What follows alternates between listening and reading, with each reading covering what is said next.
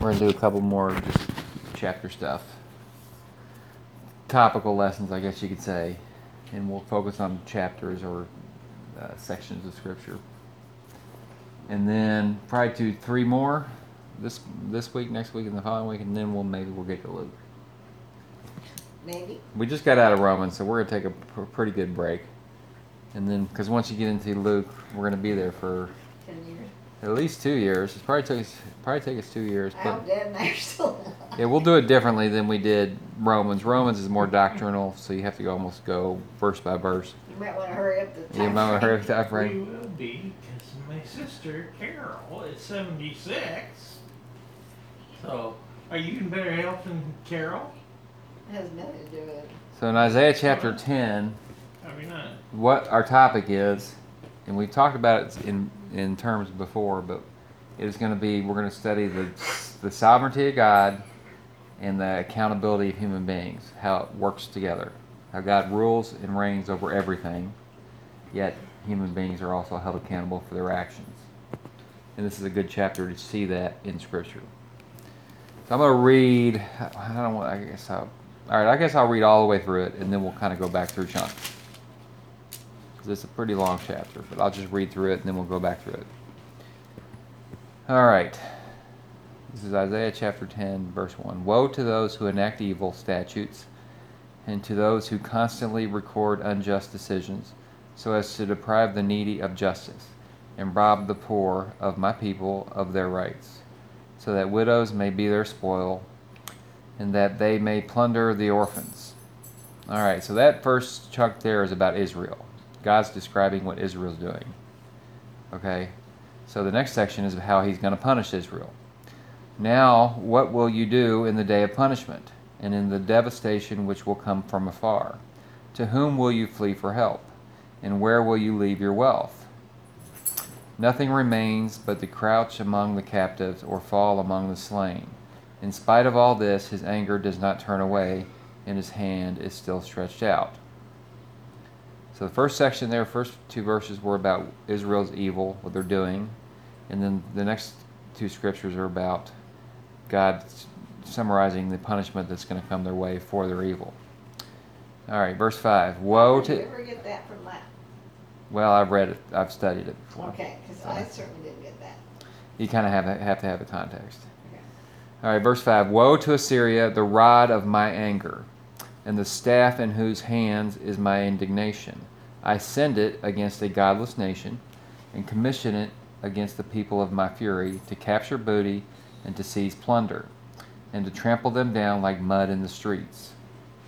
Yet it does not so intend, nor does it plan so in their in its heart, but rather it is in it, it is its purpose to destroy and to cut off many nations, for it says, Are not my princes all kings? Is not Calno like Car- Carchemish, or Hamath like Arpad, or Samaria like Damascus? As my hand has reached to the kingdoms of the idols, whose graven images were greater than those of Jerusalem and Samaria. Shall I not do to Jerusalem and her images just as I have done to Samaria and her idols? So it will be that when the Lord has completed all his work on Mount Zion and on Jerusalem, he will say, I will punish the fruit of the arrogant heart of the king of Assyria and the pomp of his haughtiness. For he has said, By the power of my hand and by my wisdom I did this, for I have understanding. And I removed the boundaries of the peoples and plundered their treasures. And like a mighty man I brought down their inhabitants. And my hand reached to the riches of the peoples like a nest. And as one gathers abandoned eggs, I gathered all the earth. And there was not one that flapped its wing or opened its beak or chirped. Is the axe to boast itself over the one who chops with it? Is the saw to exalt itself over the one who wields it? That would be like a club wielding those who lift it, or like a rod lifting him who is not wood. Therefore the Lord, the God of hosts, will send a wasting disease among his stout warriors, and under his glory a fire will be kindled like a burning flame, and the light of Israel will become a fire, and his Holy One a flame.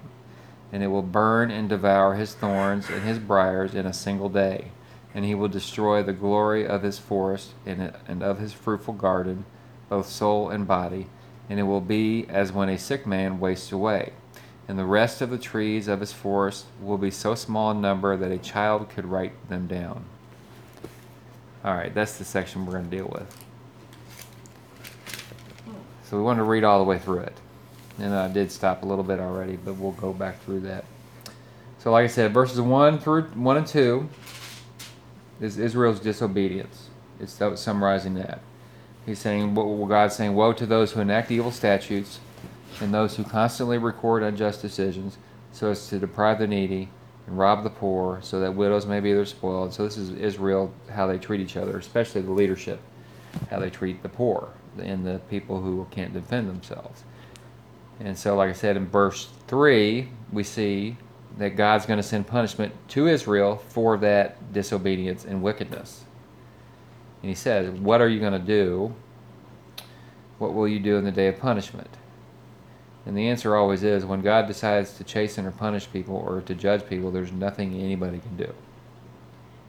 He, his, his purposes get accomplished because nobody can withhold his hand. Okay. And so in verse four it says, nothing remains but the crowd. So, so it's going to be very, very uh, severe punishment because of the way Israel was into idolatry and everything else. Now verse five is where we'll pick up and start to, to really slow down and pick this up. Okay, so he, God uses Assyria to punish them. These are the people who, who come into and do what we're about to read. So in verse five it says, woe to Assyria, the rod of my anger. Okay, that term right there is important. Assyria is an instrument, is God's chosen instrument of judgment against Israel. But he's saying immediately, woe to Assyria, the rod of my anger, and the staff in whose hands... Is, is that a country? Yeah, Assyria was a country. And Syria, Syria without the A S is now, of course. But in verse six... I send it. This is God speaking. I send it against a godless nation. Okay, so you have God sending Assyria against Israel to punish them for their idolatry, for their wickedness.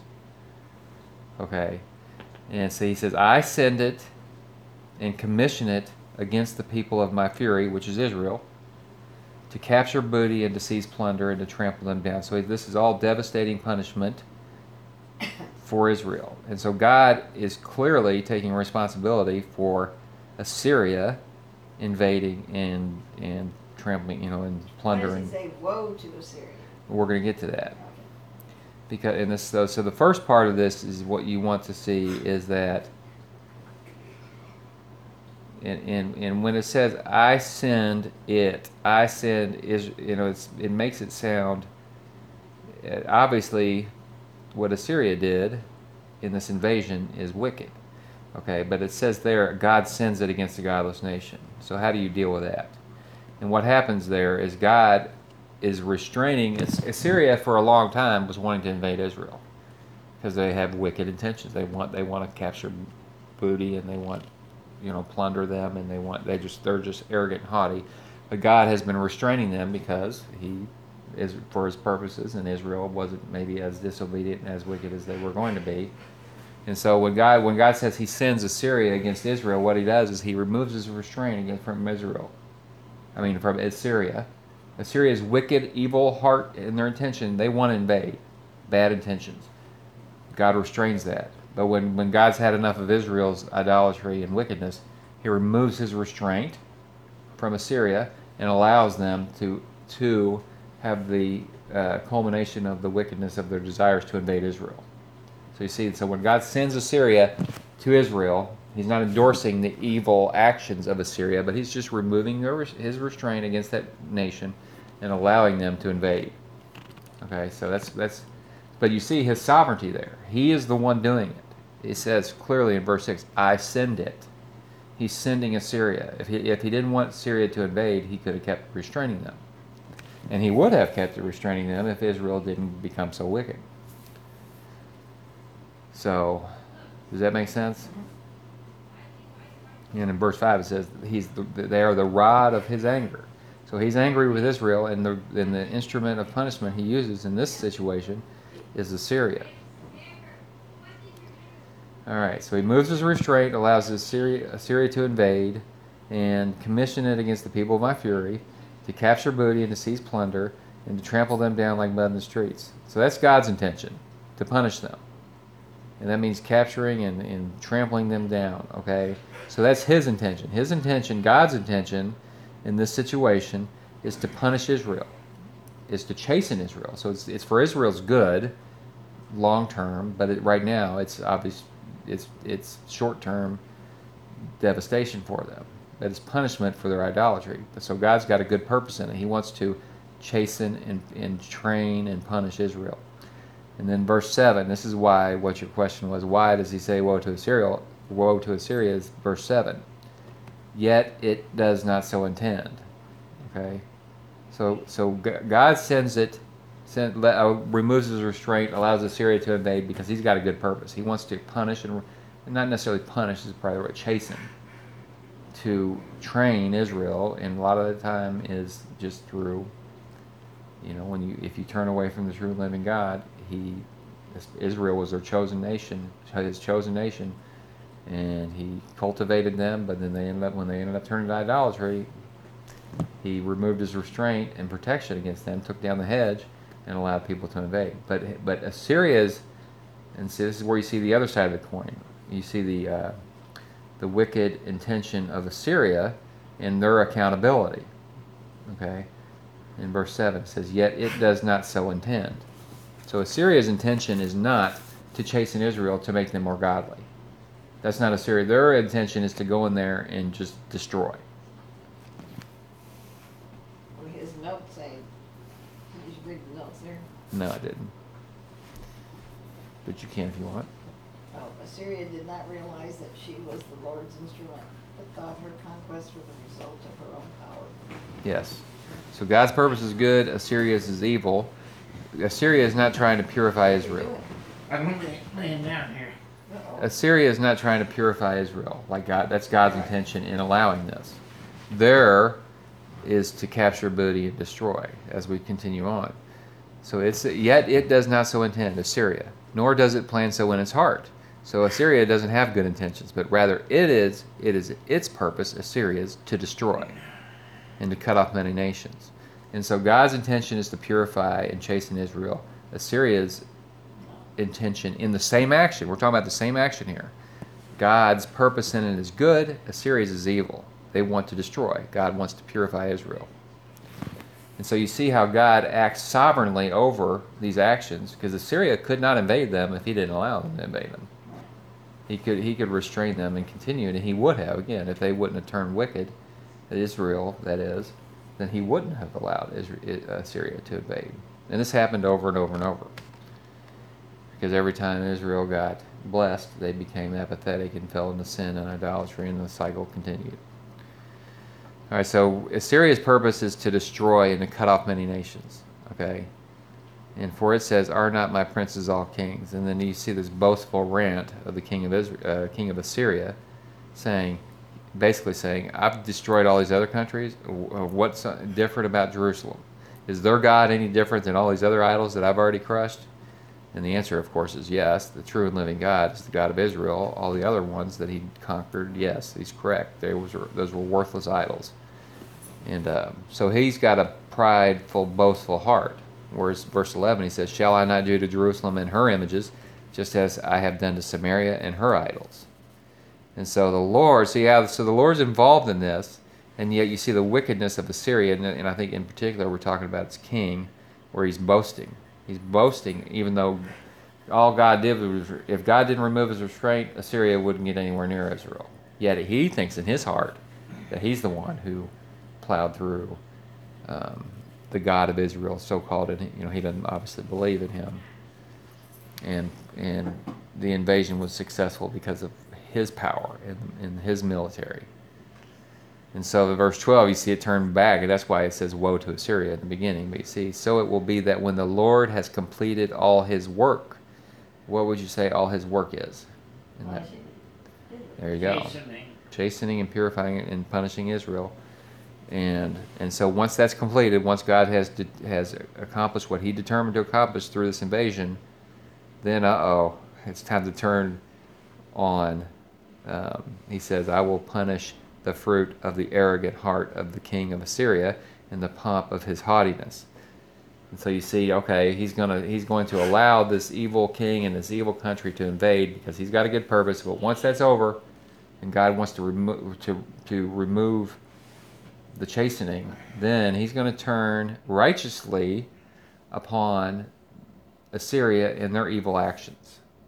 And so again, you see here, God sovereignly is in control of this. He is he is absolutely in control of every detail, and nothing happens without him him allowing it to happen. Yet his purpose is good, and once his once his purpose is accomplished, Assyria's evil purposes will be punished. Assyria's evil purposes. And so this is why we're talking about the, the, the blend of, or the the the contrast between God's sovereignty ruling everything, yet individuals are held accountable for their evil desires. Because God did not put anything evil into the heart of the king of Assyria. He had already had his evil there. He already had his evil desires. He, like I said, he'd been wanting to invade Israel for a long time, but God was restraining that evil. All God did was remove his restraint. Okay. And that's how he works throughout all the world, in, in individual hearts and in national. I mean, God is restraining so much evil, we have no idea. We have absolutely no idea how much evil. People have evil desires, and they would love to accomplish more evil. Yet there's there's there's restraints, whether it be directly from the Lord or whether it be through providential means like government, police. Think about if, if none of that was there, how much more evil there would be going on. And so God establishes these things providentially. But I also think he, he controls the hearts as well. He, he restrains the hearts. And so you have mass humanity full of wickedness and evil. That included us, and still to a certain degree does. And, and, and so when God wants to accomplish something, and he chooses to allow an evil action, whether it be just individual or um, he's got a purpose in it. Again, sometimes you don't know the purpose like we do here because it's explained. But, you know, every individual evil act, like when somebody, you know, child rape or something horrific, God allowed it. He chose to allow it. Could have chosen not to allow it. So he's got a good purpose in it. And even though we don't have any idea right now how that's going to work out, but the person who did the evil act, they're going to be held accountable. Do you see what I mean? And that means every single evil action God could choose to. Why do you think, like you probably heard on the news this morning about that boy that died that was eight because he had ingested enough meth from his dad's stash? Didn't know that. To kill him. Didn't hear that. And the dad, instead of taking him to the hospital, nine one one, he took him over to a friend's house so that he wouldn't be caught dealing. That's right. Yeah. Now that, I mean, stuff like that just... How do you justify that? Well, you, again, um, I would say this: as to purpose, why God allowed that to happen, I don't. Those are purposes we don't know. God's got His eternal hidden decree that we don't know. Like I said, we, what we're studying, we know because it's, He says in His Word why He's doing this. But uh, you know, one another way to look at it is is he, who knows how much restraint He allowed in that situation. And there's consequences of the of the dad living like that, and sometimes that, that passes along to the children. Yet, the little eight-year-old boy, I would I would imagine, is in glory with with God because you know I doubt he reached a condition where he could be held accountable. That's just my opinion. And God's going to do the right thing, and so. Yeah, but, the boy had grown up. The boy might have been just like his dad. Could have been. So he might have he might have been an act of grace by having him die before he could reach, I mean, I'm just speculating here. But but God will do the right thing. But as for why each individual situation, he has a he has a he has the big picture, and he's decreed it from the beginning. And you know, that happens every day. We just hear about it some on the news. And I'm the same way sometimes. I'm like, you know, I I wonder why, in general and broad, why it had to be so um like I said, so much pain, evil, suffering, everything else. Heartbreaking. And yeah, but but ultimately we're we're the reason. He's not the reason. But why? But so so you have to look at it from that perspective, that God chose to allow that to happen. But like Dad said, if that kid would have grown up and God didn't regenerate his heart, he would have done his own sin, whether it been selling drugs or whatever, some other thing. We all do.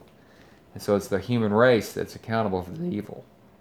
Yet, yeah, a young kid who who seems like an innocent victim in the situation, and is. I mean, he didn't choose to sell meth, and he grew up in that situation. That's why I believe God shows grace in situations like that eternally. And the man is going to be held accountable unless he gets saved, and that's what we want. We want people to be forgiven and saved no matter how wicked they've done things. Um, but, but if he doesn't, there's not one sin that is not going to be held accountable. And the worse they are, the worse it's going to be for them. And that's pretty bad, to sell meth and, and not to even get help your kid because you're afraid you're going to go to you're going to get caught. That's that's pretty wicked. Pretty wicked. So again, like just like we're about to go with Assyria getting their just due. Every, there's not anybody going to get away with anything. And so that's one thing you can always, you don't have to sit here and say, well, he got away with that, or man, it, you know, he's he's living and his son's dead and he's the one who did it. Well, God's going to sort all that out. That's when you know, when you trust God and you understand His righteousness, but it should make us tremble too, and make us thankful too, because guess what? The only difference between us and that drug dealer is God. That's a hum- that's a maybe a humbling piece of pie to eat, but that's the truth. If you'd have been born in that guy's situation, and God didn't restrain your heart, I'd have guessed we'd do the same thing. That's the sad, you know. It's, I believe that with all my heart. I believe if I'd have been born in Hitler's position and raised like Hitler was lit, raised, and, and God didn't restrain me any more than He restrained Hitler, I can't imagine I'd do anything different. Got to know the wickedness of the human heart. But yeah, specifically why He chooses to, why He didn't save that kid, and you know, and have that work out a different way, because He's got a different purpose. We don't those hidden purposes we don't know all the time. Most of the time we don't. But yes, it's he. He's he. God chose to allow that to happen because He's got a good purpose in it, and it could very well could be, like I said, like Dad said, to save that kid from growing up to rebelling against God, like he very likely would have. And so that's kind of the best guess I would have. But every day, like I said, um, you just wonder where these people come from. Adam. Yeah. That's we true. all came from Adam. And so, like I said, I mean, I know you, it's easy to, you, you, it's good to point out that it does appall to think of, you know, I, I have a hard time imagining that, that situation where I, I would be so depraved that Gracie was in trouble and, and I didn't even get her help because I was more worried about myself. I like to think myself would never do that, but I can't say that. I can't say that if God didn't, you know, save me first off, and, and, if I would have been unsaved, I, I sometimes I have nightmares thinking about what I'd be like if He didn't save me. I mean, you had no idea how dark I was. And we all were, but I mean, specifically me, I was very, very, very, very dark, in a very dark path. And uh, and so if he, if he didn't save me and just allowed me to stay in my sin, who knows what I... I mean, I can't sit here and say anything, so I can't judge the guy. And But, but it appall, it's appalling behavior. Yeah, I'm not. I'm not saying it's justified or anything like that. I'm saying it's appalling behavior. But you see, God is restraining evil all the time. And you, don't you just think, really though? I mean, is it uh, nat? I don't know. This is how I can put this. But anybody that has any conscience or any feeling of humanity, I mean, I don't care if you're in a dark place or you're in a good place. I just can't believe somebody would not try to help their family. Yeah, well, I can. I can understand. Like I said, I can. I can. And and just thank the Lord that He has He has put you in situations where you have you have that attitude. But you got to understand, you were raised and your parents loved you, so that's where you that's what you were taught. I was too. Um, but people, some people aren't. Some people are raised in a, where they get raped and they get abused. And how does that? I imagine the guy who sells meth. Again, he's held accountable for what he's doing. This is not a, an excuse for anybody. But I would just have a hard time imagining he was, he was raised in a nuclear solid family. So you have that advantage. I have that advantage. Gracie's got God's grace. has that advantage. But a lot of people don't have that advantage. That's right. But it doesn't get them off. The, the whole point is, I'm not saying they, they come to a condition to where they start willfully sitting. But, but you can't sit there and say that if you're raised in an environment where you're raped as a kid, how that couldn't possibly harden your heart and affect you. Oh, yeah. You know, so it's a blend. Sin has consequences. That's every sin has consequences. And and that's one motivation that I that God puts on my heart a lot is I understand that my sin's not isolated. So if I choose to make a willfully sinful decision, it's not isolated to me. It affects her. It affects Stephanie. It affects you all. It affects anybody around me. Same with you. And so it, it's a it's a providential motivation, I think. But ultimately, you want to do it because you love God and you love Christ, and you and you know that you're going to be blessed if you obey Him, and you're going to be cursed if you don't. It's that simple. And for a Christian, you don't get you don't get punished eternally, but every sin you willfully commit as a Christian has consequences. He doesn't let you off the hook because you're a Christian. Eternally, He does. Yes, Christ died for your sins. You'll never pay for them when you die. But right now, if you do something willfully sinful, you will affect. It will corrupt you in your your inner being, and it will affect people around you. I mean, if I go out and break the law and, somebody, and I get arrested, guess what? I don't pull out a card and say, I'm a Christian. I've been forgiven, so you got to let me off the hook. That's not how it works. So there's consequences, temporary, for the Christian. But even that is God uses to shape you. So every sin you willfully commit, you're going to have consequences, but God's using, just like we're talking about here, God uses that to train you. He's purifying you with your own sin, willful sin. So ultimately, down the road, hopefully, you get trained by it and you realize, okay, I've been through this. I realize this is a sin, and, and I realize what happened last time and the impact, and I don't want to do that again. That's God training you. He's He's teaching you. And if you keep doing it, He's going to make it worse. That's how it works. He doesn't, He doesn't. And so, but you see that with an unbeliever, there's no upward purification, just like with Israel. And you compare Israel and Assyria. He's not, he's not, he's not purifying Assyria because guess what? He, that's not his nation. Israel is his chosen nation, and so he's purifying Israel with wicked Assyria. Even though Israel's pretty wicked too, but he's purifying Israel. But when he when he punishes Assyria here, you'll see as we read along, he, there's no purification. There's devastation, and that's what happens to the unbeliever too. I was reading. Listening to one of our friend John's sermons, yeah. and he My endorsed. He said that something that's really stuck with me. He was talking about sanctification, and and he said it's not that you're going to, you're not going to sin, you're going to be, you're going to sin less. Yes.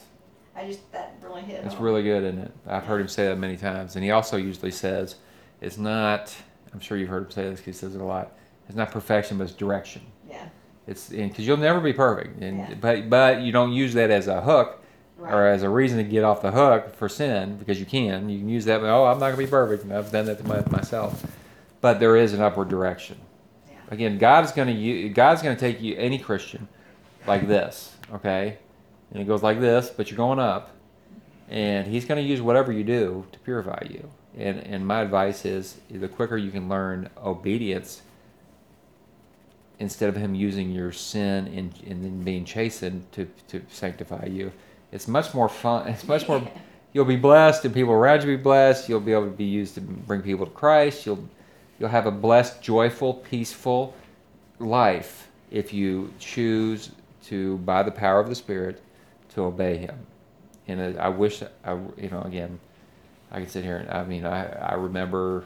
Early on in my Christian life, when I knew, I, I began to turn towards the backslide, and I thought, man, this, you know, a couple couple of months ago, this seemed like it was a sin, but now it doesn't seem like a sin. I, but I knew, but I pressed on anyway in the sin, and so I was, I even even didn't have a ton of theology. I still knew. He he makes he doesn't. It's not a mystery when you start to willfully sin, and you're like, mm, I don't know if I should be doing this.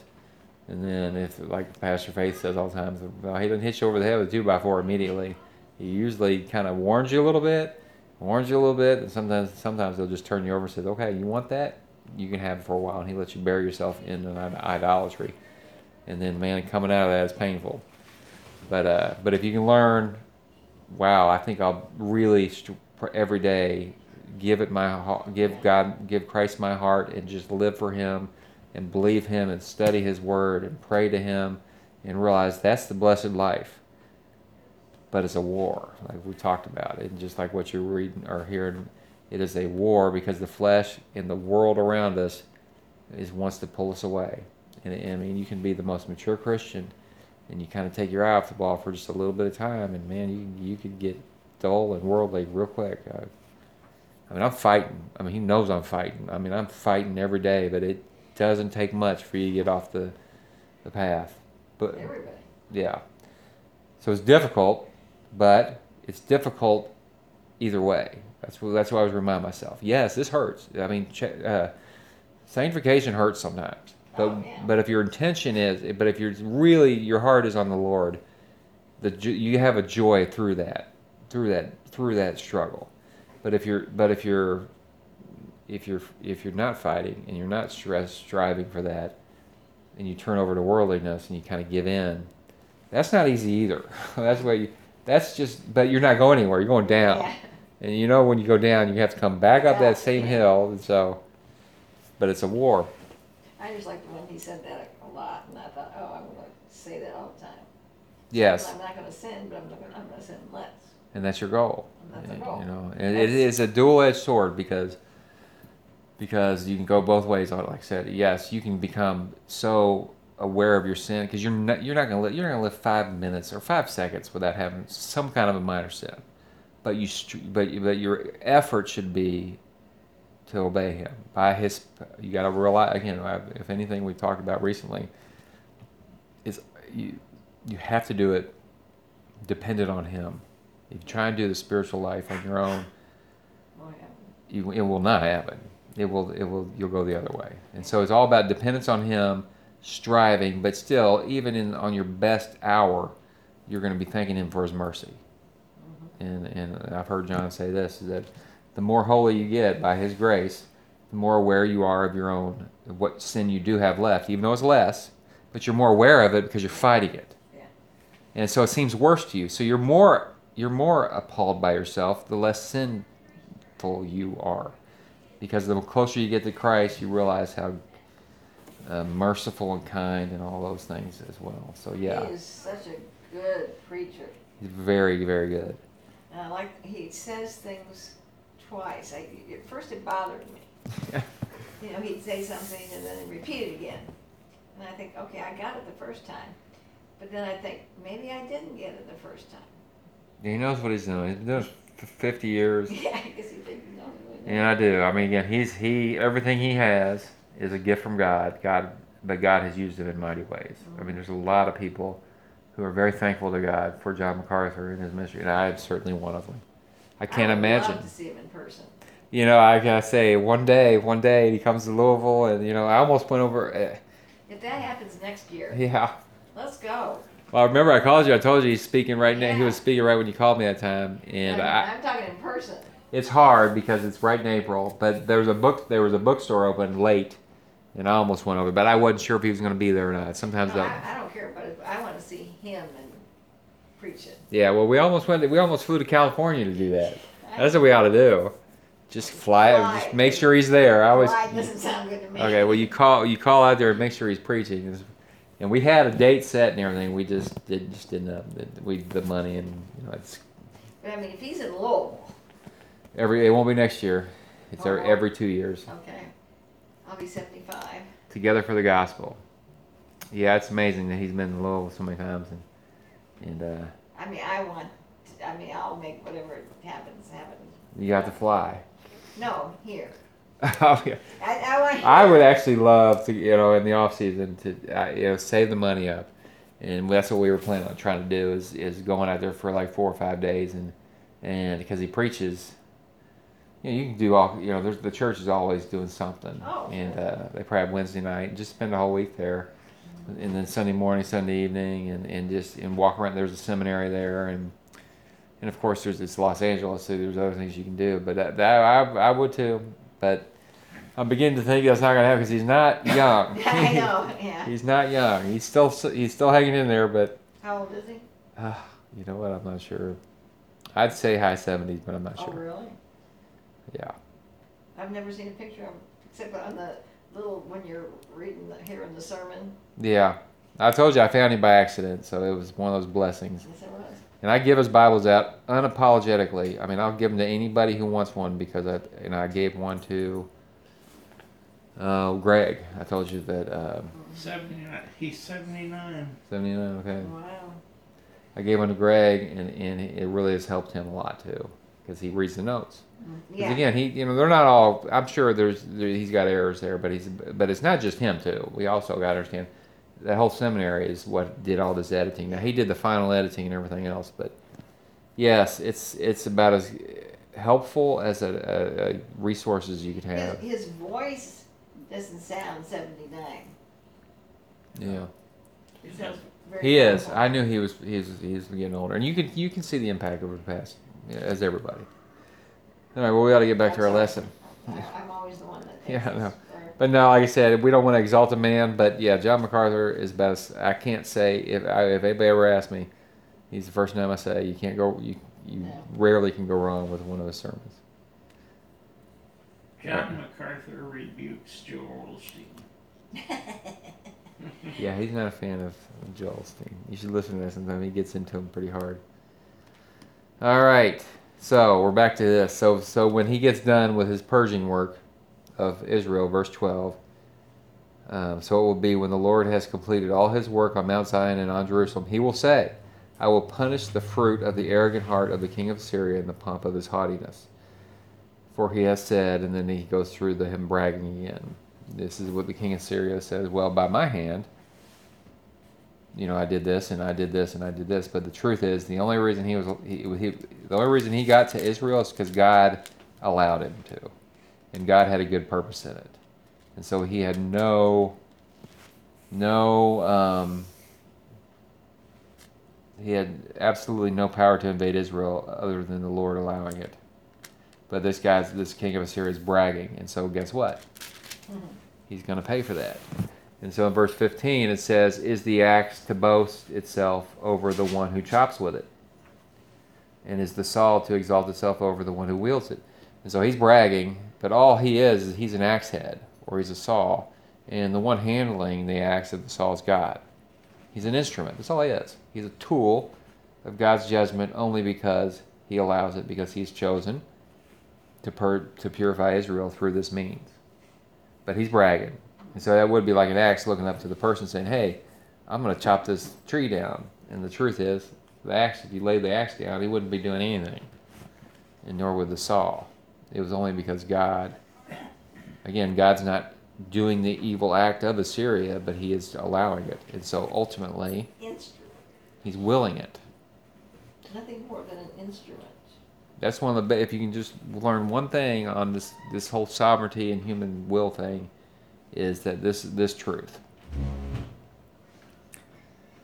that God, any evil act is allowed by God, but not only that, God chooses to allow it, and he could choose not to. So that's where the responsibility of God for the evil act, again, he's not responsible in a sense where he wants it or intends it, but he, the desire comes from the evil heart.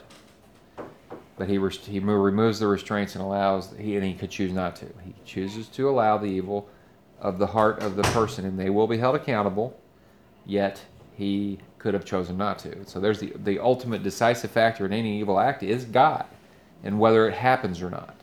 Yet he has absolutely nothing to do with tempting, nothing to do with evil. That's all, and so the, the person who does the evil act is held accountable. They will be judged for it, because it's their evil desire. No, well, wait a minute. If God allows it. Say that again. If God chooses to allow somebody's evil desire to be fulfilled, it's still their evil desire. God had nothing to do with that evil desire becoming, like say, Assyria's, uh, they wanted to invade. The king of Assyria wanted to invade Israel. That was an evil desire. They should not have wanted to invade Israel. It's an evil desire, and they were probably sitting there just, you know, wanting that really badly.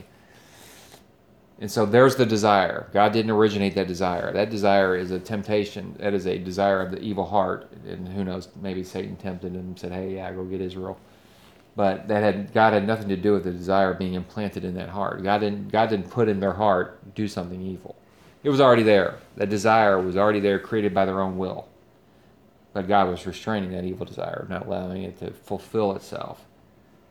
And and if God never removes, if God restrains that evil desire, it never comes to pass. That's where we say God is responsible, ultimately, in the sense of He has to allow it to happen. And He could choose not to allow it to happen. And there's, I imagine, for whatever evil we talk about today, and that we have, that there's probably ten million evil acts He doesn't allow to happen. Because He restrains. Yet He lets some go. He lets people, He, he because... He's got a purpose for it. He's got a good purpose for it. And so that's the ultimate, if you can understand that, that, that re- relationship between God's sovereignty and, and the human accountability, it really helps, because it helps to explain a lot of things, because that's one of the challenges. A lot of people, when you evangelize or anything, they'll, they'll talk about, well, yeah. if God is all-powerful and God is good, how, look around. I mean, how, do, how could His world be like this? And so you have to explain that. And like I always say, the person you're talking to, I say, well, it's it's a good thing that He does allow evil, because He's allowing your evil, and He allowed my evil. You know, the per- the person challenging God, or challenging the existence of God, or doesn't believe in God, that's evil. And so God is allowing that person to have that conversation with you, and God could could justly condemn that person. I try to gently remind people that. That before we go on to the discussion, I'm like, well, you've done some evil things. You know, you're probably glad He didn't wipe you out and send you to hell, because He could have. So you always want to put that there, and then you move along to God allows evil because He's got a good purpose for it. We don't know, like I said, something like this, this you know, the real tough stuff. You just trust, ultimately, to know that, yeah. Would that be hard? It would be. It would be. It's easy to say, oh, it's I know. Bruise, it, but boy, it would. It would be. You. It would be. But you got to have, as a Christian, now as a non-Christian, it's going to be impossible to have that trust in Him. But as a Christian, that's a daily thing. You know, you got to be daily. If you're if if you're really daily walking with Him and trusting Him, and you will get to points where you really are just so trusting in Him. You understand that no matter what happens, absolutely, uh, it's for your good, even the worst thing in the world you can possibly imagine. But yeah, I pray every day for her safety and for her spiritual safety and for, you know, your all's. And, you know, I don't want anything bad to happen to any of us. Yet, I, I know that it's not in my control, A, and B, it goes through Him. It doesn't get to us if it doesn't go through Him. And ultimately, like I said, He didn't have to save any of us, He saved a lot of us. And so that's where your, your heart is thankful. And all eternity is what you're looking for anyway. He may allow something horrible to us, but it's for our good. And there's some scriptures that will really humble you um, in Hebrews, where it talks about there's people who were, there's, I don't know if they were prophets or just Christians or whoever, but they were allowed, they were getting tortured in in prison, tortured, not just jailed, but tortured in jail, and they refused to be set free. And the, and the motive was so they could so they could have a greater eternal reward. I don't know if it was you had to deny Christ or whatever it is to go free, but they refused. We'll have to look that up sometime. And and so the, so they they were looking forward to the kingdom, and that's what you got to have your mind on, always. It, it's hard, but you got to try to. That you're thinking, like I said, this is a you know our life is like nothing compared to eternity. And so if you're thinking about eternity more than you are now, then you'll be able to say and trust and move along and do those things. But you should still pray. I hope you pray for me, and I do. And you know, pray mostly that I would be relying on Him. That's what I always ask for people to pray, because that's what I need more than anything. Is my little self-control thing is just one of those little I, I, psych hemorrhoids we flares up. Saying that last week or whatever it was that you were saying, that's what you say to God every morning. I thought I'm gonna try that too.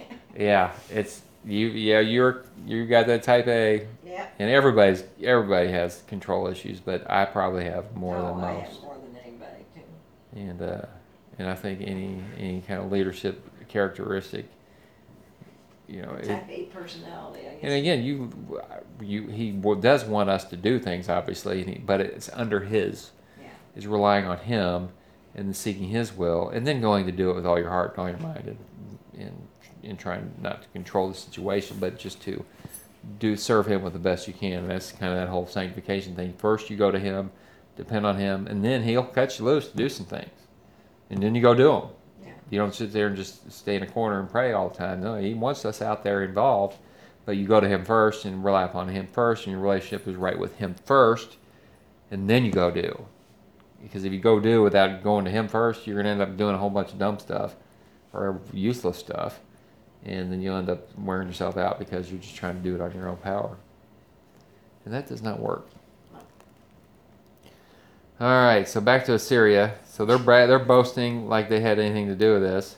And so now it's time for their punishment. Verse sixteen, therefore the Lord, the God of hosts, will send a wasting disease among his stout warriors. So all his mighty military people, well, guess what? God's going to instantly send them a disease that's going to waste them away. They have nothing to do with their health. And under his glory, a fire will be kindled like a burning flame. So underneath this, this so-called glory of the king of Assyria, well, God's just going to burn that up. And the light of Israel will become a fire, and his Holy One a flame. And it will burn and devour his thorns and his briars in a single day. And he will destroy the glory of his forest and his fruitful garden, both soul and body. And it will be as when a sick man wastes away, and the rest of the trees of the forest will become so small that a child could write them down. So you see, his punishment of Assyria is devastation, destruction. There's no purifying there. And that's the same thing with the believer and the unbeliever. God will send things, to, tough things into our life, but it's always, like we talked about, it's for, it's for our good. But for the unbeliever, yeah, he may choose to allow a whole lot of wickedness for a while. But ultimately, when that day comes, for the unbeliever, it'll be devastation and just eternal destruction. There will be no purifying. Hell is not uh, rehabilitative. It is only punishment. There's no rehabilitation down there. It is just pure judgment, and that's what God does to his enemies. And so, th- so this whole time, Assyria is just boasting away and thinking they're, you know, and, and probably Israel is probably thinking the whole time, man, you know, yeah, we get, we're godless, but these people are more godless. And they were. Assyria is more godless than Israel because God never well, worked with them. Yet, he was doing it for a good purpose for Israel. And then ultimately, Israel Israel ends up, of course, Israel hadn't even reached that state where, well, um, you know, ultimately Israel is going to be reestablished as, you know, as we've talked about. There there will be a believing remnant at the end of the tribulation. They will be fully restored. And and so there will be a glory for Israel that has not happened yet. Now they're back in their land, and so you can see the The, the potential for that happening, but they haven't reached it. Obviously, they're in unbelief, and so. After, but after the tribulation period, God purifies them down to the remnant, and they all believe, they all get saved, and then He Christ returns and sets up the kingdom. And guess where Christ rules from? Israel. He, he rules from Jerusalem, and so. All right. Well, I guess that's about it. So I think the, the the lesson we, I really, if you can understand that concept of of how God is in ultimate total control of and decisive over everything that happens, and he's and he, but he doesn't tempt, he doesn't intend, never wants anybody to commit a sin. He doesn't. He didn't want Israel to desire to invade Israel. I mean, didn't want Assyria to desire wickedly to invade Israel. Didn't want that. God didn't intend for that. He wasn't pleased with that. He allowed it, and then he removed the restraint and let them have what they wanted because, again, he had a good purpose in it. And but Assyria's evil purpose was judged. They were they were demolished. And one more little scripture, one more scripture that we'll just read briefly that really sums this up as another example of this, probably the ultimate example of this, where God allows evil, wicked things, but because he's got a good purpose for it. Is Acts, is page sixteen oh two, Acts chapter two. Do you have to go out or something? Is that the problem? We're about done, Hunter. Can you hold it for a second? God has a purpose. God has a purpose in you holding it. Us finishing. All right, yeah, page sixteen oh two. Acts chapter two. Verse twenty-three.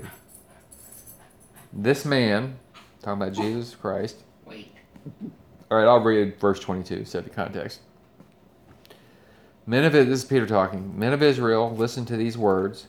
Jesus the Nazarene, a man, he's, told, he's talking to Israel, a man attested to you by God with miracles and wonders and signs which God performed through him in your midst, just as you yourselves know. This man, Jesus, delivered over by the predetermined, here's where we go, get, get into it. This man, delivered over by the predetermined plan and foreknowledge of God, you nailed to a cross by the hands of godless men and put him to death. But God raised him up again, putting an end to the agony of death. Okay, so you see there again that God, okay, God, Jesus Christ was delivered over to the cross by the predetermined plan and foreknowledge of God. It was God's plan that Jesus Christ go to the cross. Yeah. But but he points at them and says, you nailed him to a cross by the, by the hands of godless men, which are the Romans, and put him to death. And so they are accountable for doing it. Yet God had predetermined it happened. Why? Because he had a good purpose in it. And you talk about the ultimate good purpose, salvation. That's what God accomplished, salvation on the cross. Yet it was also probably the most wicked act in the history of the human world. The perfect, sinless Lamb of God was nailed to a cross unjustly. Yet God had the ultimate good purpose in that. And so he chose to allow, or he could have stopped Rome, or he could have stopped Israel. He could have stopped, could have stopped them, and Jesus could have stopped it. He said it. He, nobody yeah. takes his life from him. He laid it down of his own accord, so the Father or the Son could have stopped it if they wanted to. Yet they had a good purpose in mind, and so they chose to allow. But those people who put him on the cross and didn't get saved, now there were quite a few of them, I think, that during a couple of these early Acts sermons, these Jews came to faith. The early church was a lot of Jews, but the ones that didn't. And the Romans, the one that hit him in the mouth, I always think about the guy who sucker punched Jesus. Wouldn't want to be that guy unless he got saved. So so you see, God has good purpose, men have wicked purpose, and they're held accountable. And the only, but, but still, ultimately, the decisive factor in any any any act happening is God. He could choose to stop anything he wants to. And so you never want to have this God in your mind of somebody, he, he just, man, he'd really love to straighten this mess out, but he just can't do it. That's that's blasphemy. And so, but it's tough. You understand that... that That, uh, like we say, we, sometimes we ask why, why, you know, why this, why that. But you have to know that he's got a good purpose in it. And anybody who doesn't get saved will be held accountable for their evil act. Anybody. That's not just rapists and, and murderers, that's anybody. Will be held accountable for their evil. And yeah, the world is one big, giant heap of sinful humanity. And that's why it is the way it is. Yeah. All right. Well, we'll do we'll do love next week. Love will be love. love, love will be a little more. Uplifting. Yeah. But this is good to know. Oh no, I'm, I'm done. Until next time, thank you for joining us.